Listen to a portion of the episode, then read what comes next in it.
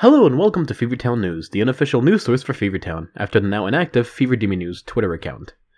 Before this place gets any kind of new episodes, I need to stress that none of this is canon to Fevertown nor Fever Demon's server lore.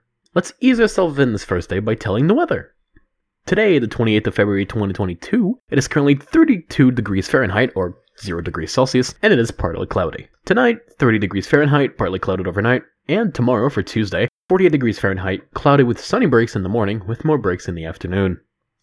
Since this is more of a filler episode, that's all for today. Until we meet again.